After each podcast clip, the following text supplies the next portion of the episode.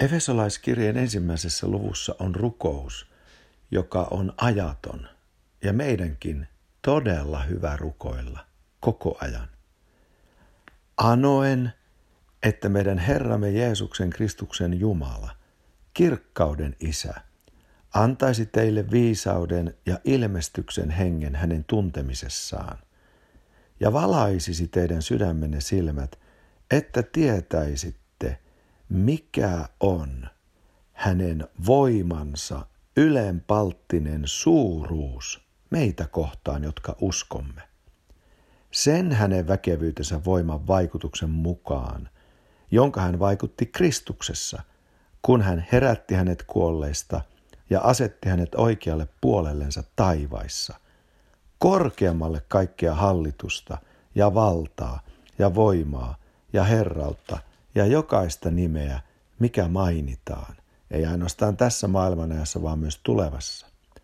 Ja kaikki hän on asettanut hänen jalkansa alle ja antanut hänet kaiken pääksi seurakunnalle, joka on hänen ruumiinsa, hänen täyteytensä, hänen, joka kaikki kaikissa täyttää.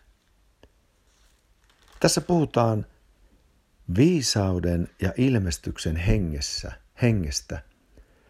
joka valaisee Jumalan pojan Jeesuksen Kristuksen tuntemisen ja valaisee ja antaa tulla osalliseksi, huomaa, kokemusperäisesti, ei ainoastaan tiedollisesti, vaan myös kokemusperäisesti osalliseksi siitä voimasta, joka on Jeesuksen kuolemassa ja hänen ylösnousemuksessaan.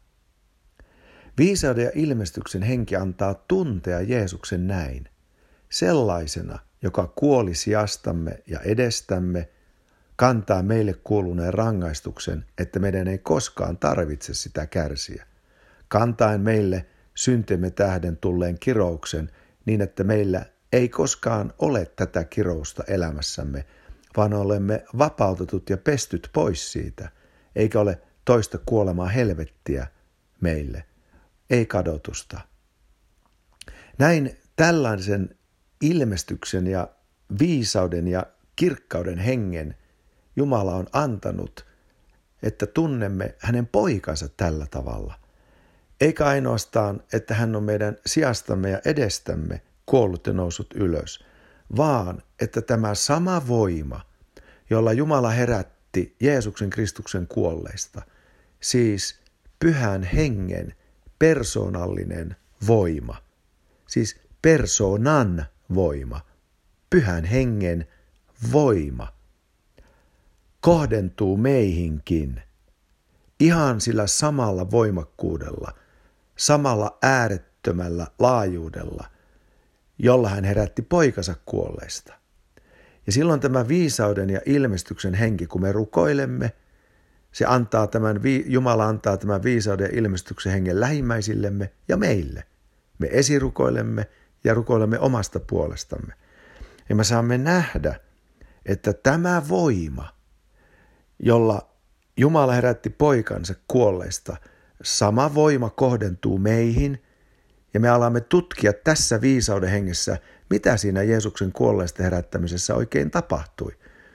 No, siinä kuolleista herättämisessä, josta me olemme osalliseksi tulleet, meidät on herätetty yhdessä hänen kanssaan.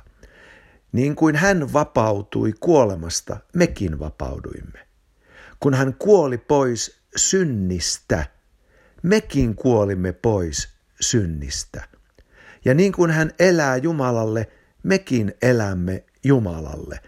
Tällä samalla voimalla, jolla Jumala herätti Kristuksen kuolleista. Se ei siis ole meidän oman pyhyytemme omaa voimaa, vaan Jumala herätti Kristuksen kuolleista ennen kuin me olimme edes syntyneet tähän maailmaan. Ja tämä sama voima ei ole siis meidän omaa voimaamme, eikä edes näytä tulevan meistä, vaan se on Jumalan voimaa, toisen persoonan, pyhän hengen voima. Ei siis meidän oman persoonamme voimaa, vaan toisen persoonan, pyhä henki Jumalan voimaa. Tätä voimaa, jolla hän herätti Jeesuksen Kristuksen kuolleista. Ja niin valtaisa on tämä voima, että tämän voiman kukistamana on kirous. Jeesuksen veri on jo vuotanut rangaistuksena. Tämän voiman kukistamana on synnin valta. Jeesuksen veressä meidät on jo lunastettu ja ostettu vapaaksi synnin vallasta elämää Jumalalle. Meidät on tämän voiman kukistamana vapautettu uskomaan, sillä tämä voima kukisti epäuskon. Tämä Kristuksen ihmeellinen kuolleista herättämisen voima kukisti tottelemattomuuden, kapinan, sai aikaan sen, että me, jotka ennen lihamme puolesta vihasimme Jumalaa, olemme nyt tulleet sovitetuiksi hänen kanssaan ja me rakastamme Jumalaa. Tämä on Jumalan ihmeteko Kristuksessa tällä voimallansa, jolla hän myös voi tehdä kaikki itsellensä alamaiseksi. Sillä sanotaan tästä samasta voimavaikutuksesta Filippiläiskirjeessä, että tällä voimalla, jolla hän voi tehdä kaikki itsellensä alamaiseksi, tällä voimalla hän muuttaa meidän alennustilamme ruumiin, tämän kuolevaisen ruumiin, kirkkautensa ruumiin kaltaiseksi, kun hän palaa, kun hän tulee ylhäältä alas, kun hän tulee taivaasta maan päälle. Silloin meidät muutetaan. Ja se on juuri tämä sama voima, joka jo nyt kohdentuu meihin. Ei ihme, että Paavali sitten siellä Efesolaiskirjeessä rukoilee, että Jumala antaisi jokaisen vahvistua sisällisen ihmisensä puolesta, siis ihmishenkensä, uudesti syntyneen ihmishenkensä puolesta, todellisen minuutensa puolesta ja uudessa luonnossa vahvistua Jumalan kirkkauden voimasta.